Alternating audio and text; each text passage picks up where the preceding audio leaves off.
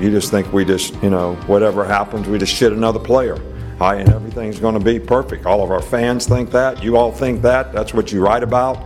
You don't want to be here. There's a specific reason. Not really, you know, I, I think we did a poor job recruiting if guys are coming in and immediately walking out the door because it was something different than what they thought it would be. And we lied to them during recruiting or we, we sold them on a dream that wasn't true. Yeah, you know, right now uh, we have the atmosphere of a, of a JC softball game. You know, I mean, that's what we are, JC softball team. As long as, you know, uh, it's it's it's not whether you win or lose. It's like who the, the the team that wins is the one that has the most fun. You know that crap like that. You know all this stuff that's contaminated America where they give every kid a trophy and they don't keep scoring Little League anymore. Now, that's also it's second in the West, baby. Yes, sir.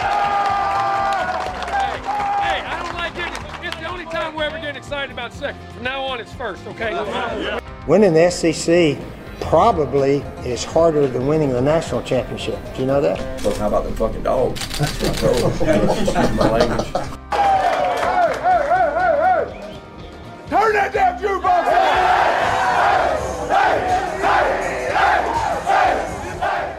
Hey, buddy, this beer's for you, Mike, and cousin Shane.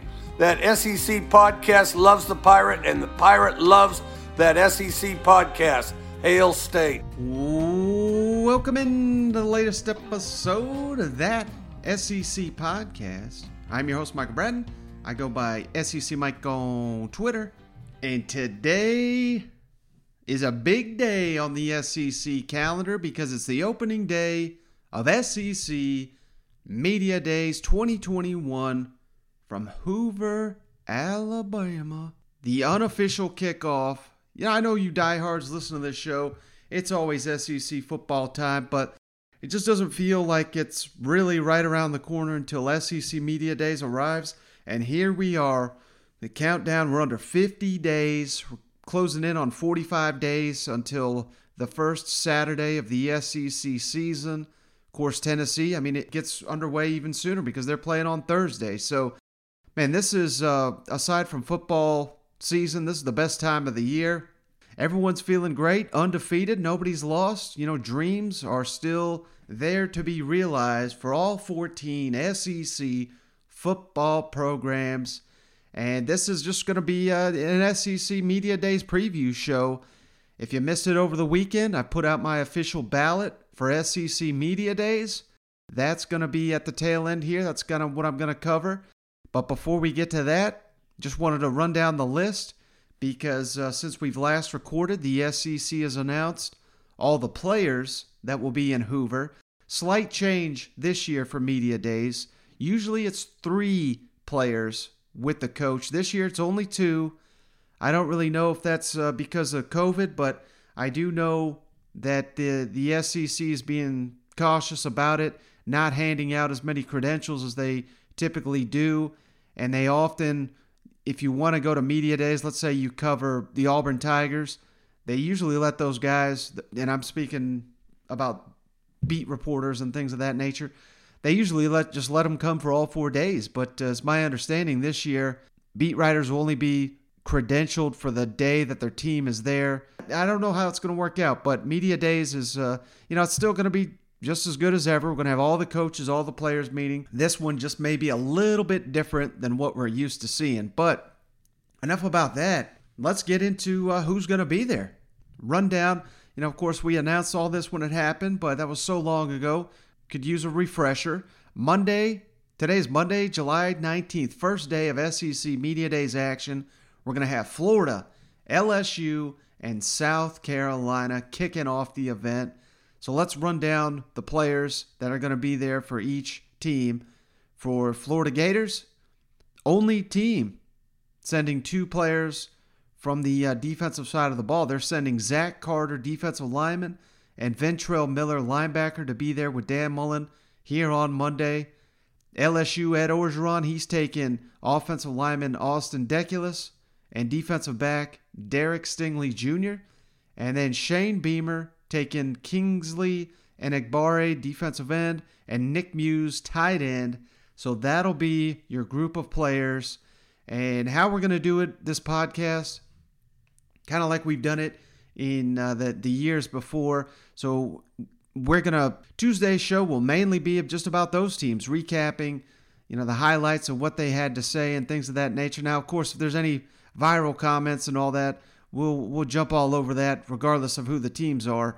But uh, then on Tuesday, so on Tuesday we'll have a full recap of anything and everything said regarding Florida, LSU, and South Carolina. You better believe there's going to be a ton of content. And then on Tuesday, July 20th, we got Georgia, Kentucky, Ole Miss, and Tennessee. So that's going to be a hell of a day. And Kirby decided to take JT Daniels, quarterback, and Jordan Davis, senior defensive lineman. So star studded group there for the Bulldogs. Mark Stoops, he's bringing Darian Kinnard, their outstanding offensive tackle, and Josh Paschal, defensive end. Good group there for the Wildcats. How about this for Ole Miss? He's bringing Matt Corral, star quarterback, and Jalen Jones, senior defensive back.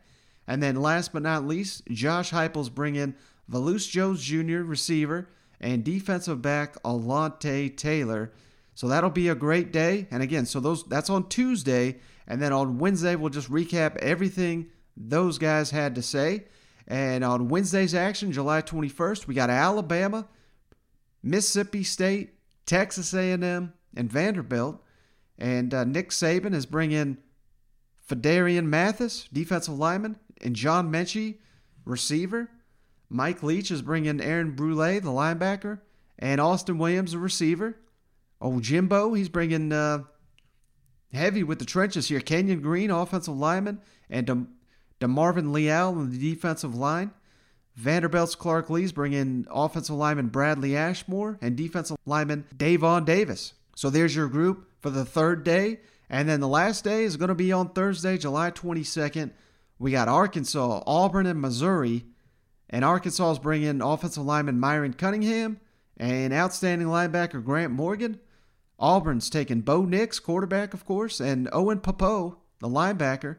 And then Eli Drinkwitz is bringing Akial Byers, defensive lineman, and Case Cook from the offensive line. So there's your group of athletes that are going to be at SEC Media Days.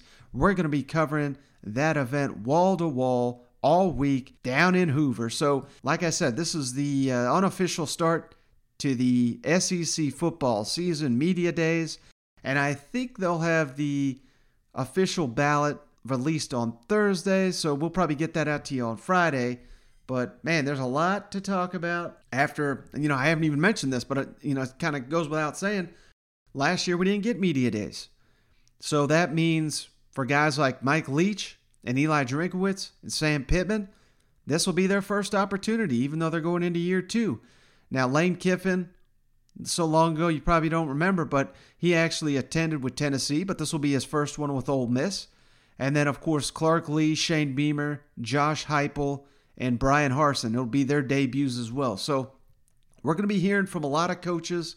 We're going to be hearing from a lot of coaches that, uh, you know, some people may not know a ton about. So it'll be interesting in that regard as well to just kind of see which of these coaches get their message out most effectively heading into the 2021 football season. I just can't wait for the viral comments and hopefully we can get, you know, Jimbo's going to be asked about probably 50 times about his comments about wanting to kick Nick Saban's ass. So I'll be interested to see if Nick Saban, if he's if he's still got his uh, golfing jokes ready for that one. So you know, both those guys are going to be asked about that. But it's going to be wall to wall action. We're going to have five episodes this week covering this SEC Media Day stuff. Before anybody asks, Shane, of course, I've heard this one before. He is uh, committed to showing up for these things. So let's hope he's doing it. So look forward to that hey, what I really wanted to spiel on here about not only just previewing SEC Media Days, but if you missed it, I put out my official ballot, how plan on voting for this stuff,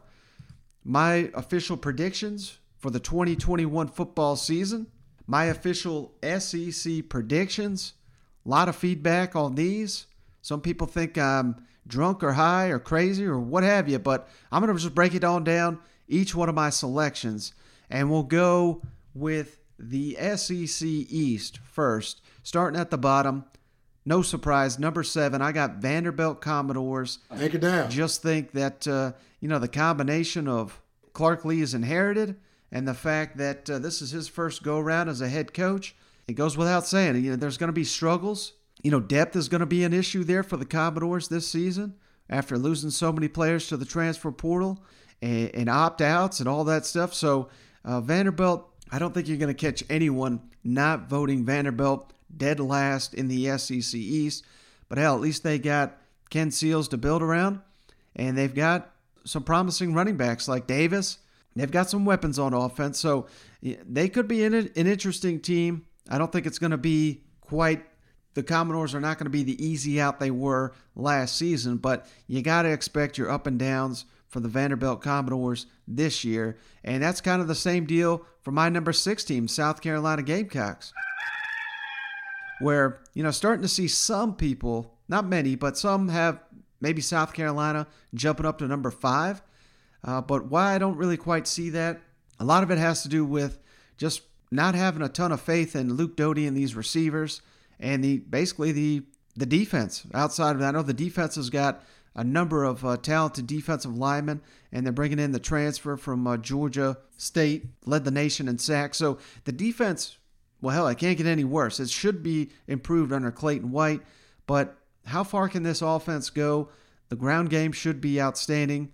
The offensive line remains, for the most part, intact from last season. So they're going to rely on that ground game. Do they have the weapons? Can Luke Doty effectively hurt teams with his arm? Not saying he can't do it, but just haven't seen it. So, uh, big question marks there. The schedule in the early part of the year is quite favorable.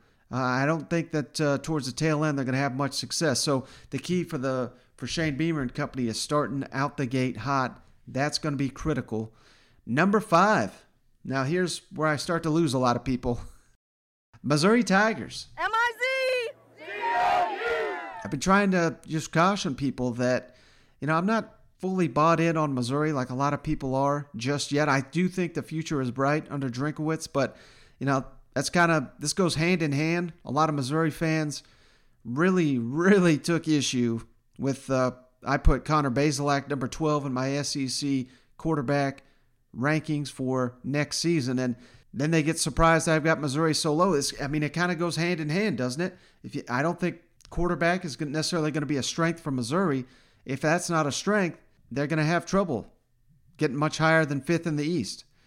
Now, and again, you compound that by losing Larry Rountree, Nick Bolton, two of the best leaders in the SEC. Those guys are be incredibly hard to replace. And I'm not just talking production. I'm just talking, uh, you know, the presence in the program and everything that goes with that and the locker room. So Missouri, they've got a critical game here early in the season against Kentucky. Could go either way there, but hey, if they beat Kentucky, maybe they'll do a lot better than I'm anticipating they're doing. I know the fans are very fired up. A lot of these transfers. That's a theme I'm seeing with uh, not only Missouri but a couple other teams where you know they get these transfers and they think that automatically shores up the deficiencies, but it just doesn't always work out that way. You know, year one transfers you just don't always get the impact you're expecting. I, I think a lot of those guys, it takes until year two to fully make a big impact. But Missouri, you know, the separation here between the number three team and the number five team is razor thin here in the SEC. But for right now, that's where I got it. I got Missouri number five in the East. Number four, now here's where I lose other people Tennessee Vols you know, they've got a lot more talent than Missouri and Kentucky. They've got more talent than uh, a lot of these other teams in the SEC East. And, but they just have not had the coaching.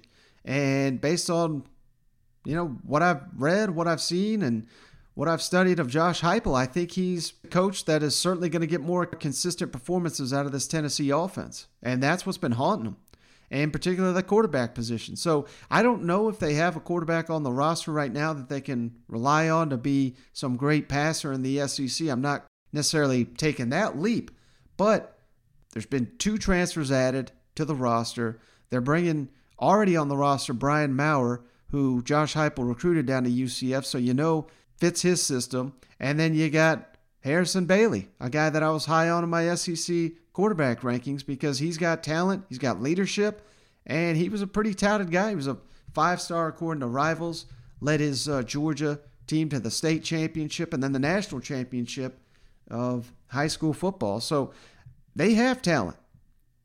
And I don't want to equate Harrison Bailey to Matt Corral necessarily, but both were high school All Americans. And at this time last year, who in the hell was singing Matt Corral's praises as one of the best quarterbacks in the nation? Insert Lane Kiffin and his coaching, and now all of a sudden, Matt Corral, he's on everybody's All SEC, some All American list. Coaching changes can be huge for players going from one system to the next, and I think there's potential that uh, Harrison Bailey could be that guy for the Vols this season. And he may not even have to make that big of a leap because of the weapons they have at receiver and running back. Vols go pretty deep at both those positions. They've got five to six really good offensive linemen. Now, the defense is going to be a disaster, I would think, uh, and they're lacking depth. So, Tennessee, some of this has to do with the schedule. They've got six winnable games on that schedule. I really do think that. So, pull an upset or two, you're at seven or eight wins if you're the Vols. So, don't be surprised. I'm a lot higher on Tennessee than some people, but hell, I still got them as about the 10th best team in the SEC. So, I'm not saying they're world beaters by any means. Number three in the East, Kentucky. Now, heading into the offseason, I was thinking Kentucky, maybe they could be number two. And maybe they will be. But with so much uncertainty at quarterback, so much uncertainty at the offensive coordinator position, just from an unknown perspective, I think, you know, I've not heard anything bad about Liam Coen. I actually even know people that uh, coached with him up there during his time at, uh, I don't even know the name of the school, but uh, smaller schools in the Northeast, they rave about the guy. Sean McVay apparently raves about the guy. So Kentucky is probably in good hands. And if they are immediately right out the gate with the offensive line they have, with the running backs they have, with the defense they project to have, Kentucky is going to be a dangerous out for everybody. Everybody, not just the teams below them, but I think even the best teams in the SEC. You can no longer just play Kentucky and chalk that up as an automatic W. So the Wildcats could be a very dangerous team, but at this point, too much uncertainty for me to put them over number two Florida Gators. Think the Gators are not going to take as far of a step back as a lot of people believe after losing the likes of uh, Kyle Trask and Kyle Pitts and Kadarius Toney. I'm on an island on this one, but I think Todd Grantham still is a good defensive coordinator. He's got plenty of talent to work with. There'll be no more excuses if the defense is poor this year in Gainesville. This will be his last year if that happens. But I think there'll be the strength of the entire team. And Emory Jones, you know, go back to the last pod.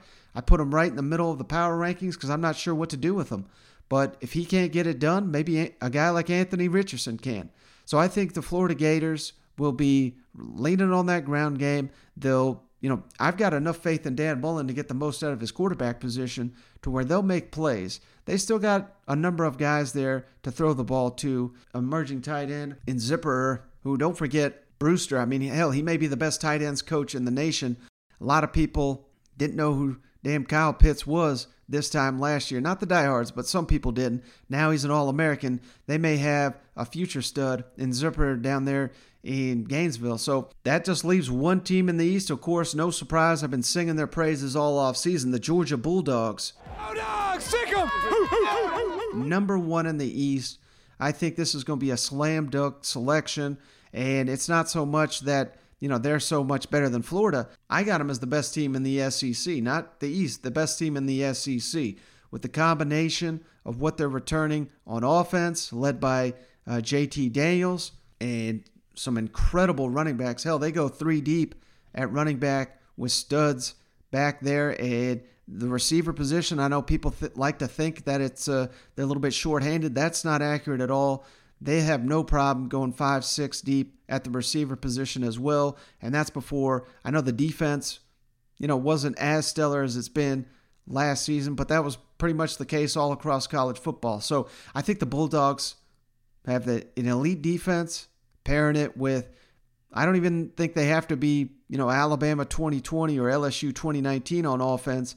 Don't have to be that efficient, but if as long as they're one of the best in the SEC, I don't think anyone's going to touch them based on uh, just the combo of offense defense we got there in Athens this year. JT Daniels, finally that guy that's uh, going to be able to push the Bulldogs over the top. I like them to win not only the East, but win in Atlanta. So who are they going to play? Let's jump over to the SEC West. And I've been trying to kind of tease this all off season, and nothing has really changed my opinion to make me think any different. So I got to keep it the same. Number seven, the Auburn Tigers. War damn eagle. Now, before people jump on me, and I, I assume they're going to jump on me already just for throwing this out there, but if you throw Auburn in the SEC East, hell, you throw any of these teams at the bottom of the West, throw them in the East, I think they have the potential to finish as high as third in the East. So that's a pretty big jump from seventh in the West to third in the East. But I think that's just the strength of the West this year. I've said it on every damn show. I'm saying it on this one time and time again. I think the SEC West. I mean, I think they could basically all beat each other this year. That and that goes from one to seven. So uh, number seven, Auburn Tigers. A lot to replace there in the receiving corps. That's not going to do Bo Nix any favors. We all know how great Tank Bigsby is, but you know one thing I I never hear people talk about when they're talking about these the best running backs in the SEC. I know he's only played one year, but hell, the guy couldn't stay healthy. And I, hey, I hope that he plays every single game. And I'm not wishing injury on anybody. We never do that here on this show. But do we know that Tank Bigsby can stay healthy for an entire season? I don't know. And who they got behind him? They got Shaun Shivers, and that's about it. So Auburn could be in trouble there in a lack of depth. And they are bringing back most of their offensive line, but the offensive line's been terrible. So, you know, you can't really point to that as being a strength either on the Plains. And everybody's singing the praise of uh, Derek Mason and, and what this defense has got to work with. But I don't know. I mean, his defenses, for the vast majority of his time at Vanderbilt, were terrible. And I know he's playing with a different caliber of athlete here at Auburn. I'm not saying the defense is going to be terrible by any means, but uh, you know this is going to have to be a team that's led by the defense. They're going to have to win some low-scoring games, and that's just not the way college football's played this in this era. And they've added a bunch of transfer guys. And again, this goes back to what I was saying with Missouri, and it's particularly true here at Auburn. You got transfers coming in playing for a new coaching staff with new players in a new conference. It's just not a recipe for success year one. I really don't think so. Uh, this is not an indictment on uh, Bryan Harsin or anything that he's doing, but I just think the West is going to be that tough I just don't have confidence in Auburn. I mean, and look at their schedule. I mean, they got two cupcakes coming out the gate, then they go to Penn State. That'll that could potentially be a make or break game, because if they drop that one, uh, they've got a really really tough slate coming right out after that. After Penn State, they do play Georgia State, but then they go at LSU, welcome Georgia, at Arkansas, which I think is going to be a lot better than a lot of people.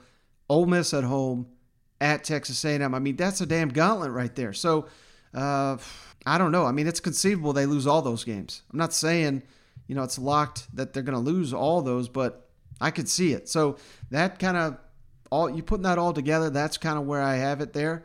And then number six, Mississippi State, who I think is a again, I think that's an easy pick. Them in Arkansas, a lot of people have them as automatic seventh in the West. That ain't the Mississippi State I'm seeing. Uh, go back to last year. Last year was so much turmoil. We know they came out the gate red hot, but uh, then the offense cratered. The offense cratered, and the defense held for it.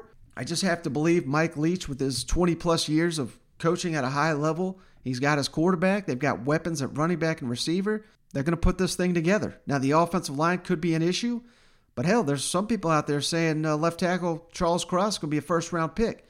I'm not sure I'm buying that hype just yet, but you know, there is talent on that offensive line. They've got to put it together. If Mississippi State's offensive line is a strength after being a complete liability next year, last season, Bulldogs are going to be one hell of an out, particularly if this defense can continue to hold its own. I know they lost Erroll Thompson, but they're bringing guys back like Brule, and you know their defensive line is very talented as well. So I think Mississippi State's going to be one hell of an out this year. I thought about giving Auburn the edge, just uh, the fact that Derek Mason has handled Mike Leach's offense fairly well in the seasons they met in the Pac 12. But hell, I could see Mississippi State even going higher. So that's why I'm giving them the edge at number six. And number five, Arkansas Razorbacks. Woo pig. Another team I've been singing the praises of all off season. Problem for them, horrendous schedule. I mean, it's they didn't do much favors. Uh, week two, I've been saying it all off season. I'm going to stick with it. I think they'll beat Texas at home. But uh, then two weeks later, we got A&M in, in Arlington, at Georgia, at Ole Miss, Auburn in, at home. But uh, then the tail end of the schedule here, at LSU, at Alabama, uh, before getting Missouri to, to close things out. They've only got three SEC home games, and one of them and two of them take place in November. So their first home game in the SEC is October 16th against Auburn. Just an incredible slate here for Arkansas. That's kind of why I've got them all the way down at number five. If they had an easier slate, maybe a little bit higher, but they're just bringing back so much on defense and on offense. And I'm a huge believer, obviously, in KJ Jefferson. I think the Arkansas fan base has seen that all off season for me. I think he's going to be a real gamer for Kendall Briles. Don't forget, you know, people. It's amazing how quickly we forget. But Barry Odom was uh, looking like the assistant coach of the nation after the first month of the season. Before, as I said, was going to happen, the depth on that team. They Arkansas making a team go 10 game SEC schedule was just if there was one team that was totally unfair to ask to do, it was the Arkansas Razorbacks last season. Yet they held their own. They fell apart there towards the end, but they came out playing tough as hell. And it, I think they can keep that edge going a lot longer this season. Arkansas is a team on the rise in the West. Don't be surprised if they finish higher than number five. Uh, so that leaves number four, the Ole Miss Rebels. Toddy, Ole Miss. Matt Corral, put him number one in my rankings, uh, the, number one in my quarterback rankings for a reason. He is elite. He may be the number one overall pick in the NFL draft. Uh, yes, they lost Elijah Moore, but they just picked up Jalen Knox to kind of fit that role. And aside from Elijah Moore and Kenny Yeboah, who was at Temple, and no one knew who the hell that was before they played in this offense, they're bringing back everybody else on the offense, including some very talented running backs. They're bringing back damn near everybody on the offense. I think they're down one offensive lineman. So, and the defense, don't forget, I know it's very easy to poke fun of the Ole Miss defense for, and rightfully so, the way they played it most of the time last year. But uh, remember, they got Otis Reese back in the lineup. They started playing a lot better. They've got several transfers either this offseason or the previous one that were ineligible to play last season. That's going to add depth, add some talent to this Ole Miss roster. They had so many super se- super seniors return in the bowl game, the be- last game of the season against Indiana. That was the best defensive performance they had all year. So you know, you always got to be, uh, you can't go overboard with what you see in a bowl game, but that was a positive sign from the Rebels. So, again, I don't think their defense is going to be elite, but just take a big step forward on that side of the ball. Stay as great as they were on offense, and Ole Miss is going to be capable of beating anybody as long as Matt Corral does not throw five or six interceptions. Number three. Now here's here we go. Now here's where we're going to get tricky because the top three in the West, I really think any one of these teams can win the division. These are the three that can do it. And hell, they can even win the conference, even go to the college football playoff. So the separation between three and four is pretty big, in my opinion, in the SEC West. But number three, I'm going Texas A&M. Of Now I put Haynes King, who we don't even know if he's going to be the starter. I, I think Zach Calzada, if he's the starter, will do well as uh, for the Aggies. But this ranking is more about the defense the running backs, Jalen Wydermyer, Ainias Smith, the weapons on offense that the Aggies have to build upon. This is going to be the, I think, the deepest team of the Jimbo Fisher era. Now, the biggest question mark for me, it's not even Kellen Mond because as great as Kellen Mond was, I think he may have been holding them back a little bit, just a just a little bit. I mean, he's an all-timer, but as far as pushing the ball down the field and accuracy with his arm, wasn't always there. If they can get that this year, I mean, they're going to be one hell of a team. The biggest question mark for me is that offensive line. I know they're bringing back Kenyon Green, preseason All American. He deserves that honor. But when your team is basically built around the mentality of your offensive line, and they hell, they got a damn nickname, the Maroon Goon. Four of those guys gone now. Can that be reestablished in one off season? I don't know. That's tough for me to predict. So Texas A&M, if the offensive line is a strength as well as the quarterback position, Texas A&M is going to win the SEC, at least the West. Hell, they may even win the entire SEC. But I don't know that to be the case, and I don't. I'm not ready to go that far. So those are two huge question marks for me. But the Aggies got all the other pieces, so they'll be right there in the mix. And then here we go. The eye rolling in Tuscaloosa has begun already. Disrespected the Crimson Tide, number two in the SEC West, Alabama. Roll Tide! I know they got all the talent in the world. Nick Saban always reloads. At least that's what they say, even though that's not necessarily the case.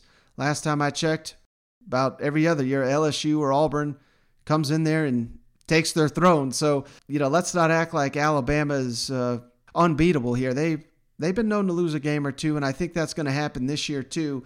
With uh, you know a, tough uh, slate of games here coming out the stretch, with trips to Florida, trips to A and M. They get Ole Miss at Mississippi State.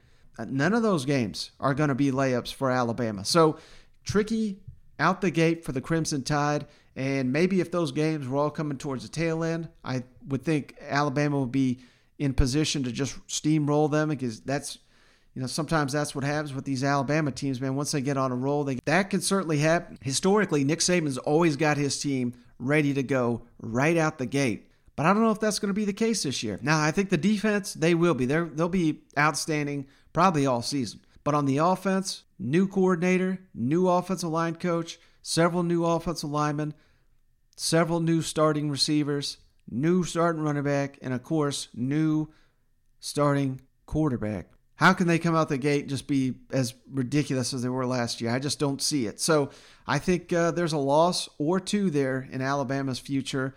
I got them number two. So that just leaves LSU. Go Tigers. That's going to be my surprise here in the SEC this year. Last year, just disasters. Five and five record. We all know what happened, but it really started preseason camp and then into that week one game. There was a lack of focus from the coaching staff, lack of focus from players, guys opting out, team captains deciding in the middle of the year to quit, elite freshmen quitting, heading into the Alabama game. I mean, it was just a fucking disaster for LSU last year. Who's gonna who's got more to prove in the SEC than LSU? I'm seeing all these coaching you know, I'll go on a little tangent here. I'm seeing all these coaching lists, Jimbo Fisher better than Ed Orgeron in basically every ranking. And that's not to I'm not trying to be disrespectful to Jimbo, but are we forgetting Coach O? You know, we get so swept up in what's just happened, but hell, two years ago won the national championship. And a lot of people say, well, hell, yeah, that was a one year wonder, all that. I'm, I'm not buying that. At LSU, his record's 45 and 14, brother. So 45 and 14, I'll say that again. I mean, he has been elite at LSU. Outside of last year, obviously was a, was a disaster, but he's got a winning record over top 10 opponents. He's got he's 20 and 14 against top 25. He's 22 and 6 at home. I mean, Coach Ed Orgeron's a hell of a coach. Uh, let's just not have one season ruin his mark. And Jimbo, I know he's, he's won a national championship too, but that was so long ago. It's it's almost like it's hard for me to count that towards his see coach ranking in 2021, uh, unless yeah you're going to completely overlook 2019 in favor of what was it 2013. I mean that was so damn long ago. So Coach O is a lot better coach than he's getting credit for. Last year didn't show, but I think this offense is ready to explode. Nearly everyone's coming back. The quarterback position, you know, I've been very clear. I, hell, I put Max Johnson number two on my quarterback list. I think he is going to be the breakout star in the SEC. But even if it's Myles Brennan, he was outstanding last year too in the limited action he got in there. So I think Myles Brennan is a solid option. Max Johnson, budding superstar, and the defense has got so much talent. Didn't show last year. Getting rid of Bo Pelini, hell, that's probably good for two or three wins right there for the LSU Tigers. Getting rid of Bo, that may have been the move in the offseason. I like the way LSU structuring their defense moving forward. Daronte Jones is going to handle those defensive backs. Ed Orgeron is going to handle the defensive line. And their new linebackers coach Baker going to handle that unit. People singing the praises of uh, the transfer they got, Mike Jones. I've even seen him in preseason All American. I won't go that far, but we know the talent LSU has in the secondary. They're bringing back the entire starting defensive line. This is going to be a hungry team. and I think LSU they host A&M the last game of the season. That's big. They have to go to Alabama. But last time I checked, last time those two faced off in Tuscaloosa, LSU came away with the win. So I don't think uh, they're going to be scared of Alabama wherever that game is played. They're one of the few in the SEC that can say that. So that's my big leap of faith. Could blow up completely in my face. But again, LSU, Alabama, Texas A&M could really see any of those teams winning the West this year. I just think uh, LSU has got more returning production than both of those teams. Only team with more returning production in the SEC than LSU is Ole Miss. And that's a big reason why I got Ole Miss number four. So there are my SEC predictions for 2021. And man, the hate is flying in. and I appreciate it, man. I, I love the passion out there of the SEC fan base. It's fantastic. And that's why I don't know if you guys even know this, but there was Big 12 media days last week. Who in the hell? The only thing I heard to come out of there was horns down was somehow illegal now.